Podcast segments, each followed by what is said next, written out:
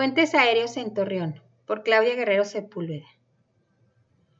En la década de los 20, los primeros aviones que aterrizaron en la comarca lagunera lo hicieron en una pista que se encontraba cerca del campo militar.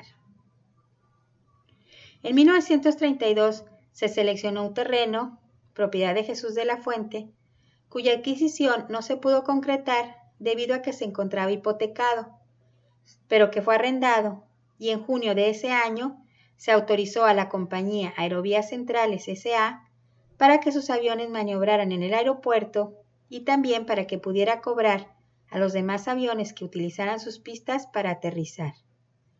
Este campo de aviación se encontraba en el ejido La Merced, en el rumbo en el que hoy se encuentra el cruce de la avenida Diagonal Las Fuentes y el bulevar Rodríguez Triana.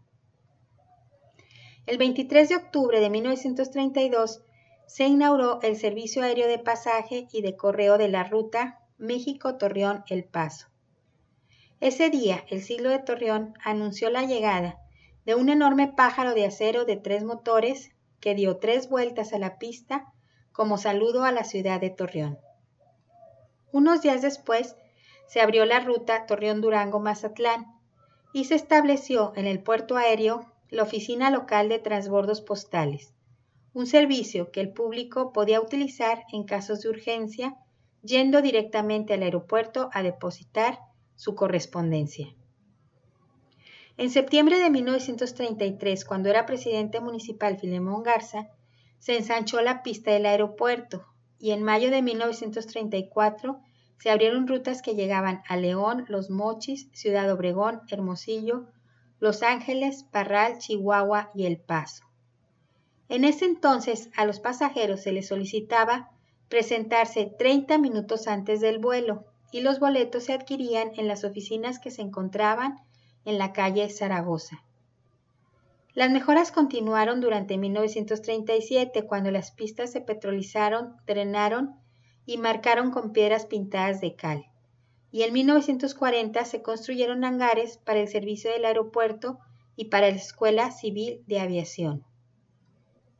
La demanda del transporte aéreo siguió en aumento y en abril de 1943 se publicó que ya hacía una semana que no se disponía de un solo asiento para ir a la Ciudad de México, ya que todos los lugares se ocupaban desde Ciudad Juárez. Es en marzo de 1944 cuando la compañía Líneas Aéreas Mexicanas, LAMSA, comenzó los arreglos para adquirir y construir el nuevo aeródromo que opera actualmente, en lo que en ese entonces era elegido el Fresno. En octubre se publicó el decreto mediante el cual se declaró la expropiación de los terrenos ejidales y en enero de 1945 el Congreso del Estado expidió un decreto para establecer en Torreón un impuesto extraordinario de una sola vez, por un bimestre, por propiedad rústica urbana y por giro mercantil e industrial, que fue destinado a la construcción del nuevo aeropuerto.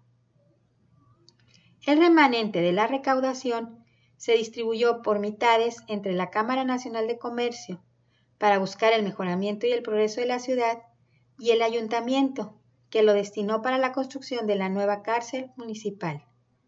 Finalmente, el 24 de marzo de 1946 quedó inaugurado el aeropuerto con el vuelo 201 procedente de la Ciudad de México, número que aún conserva y un avión Douglas DC-3.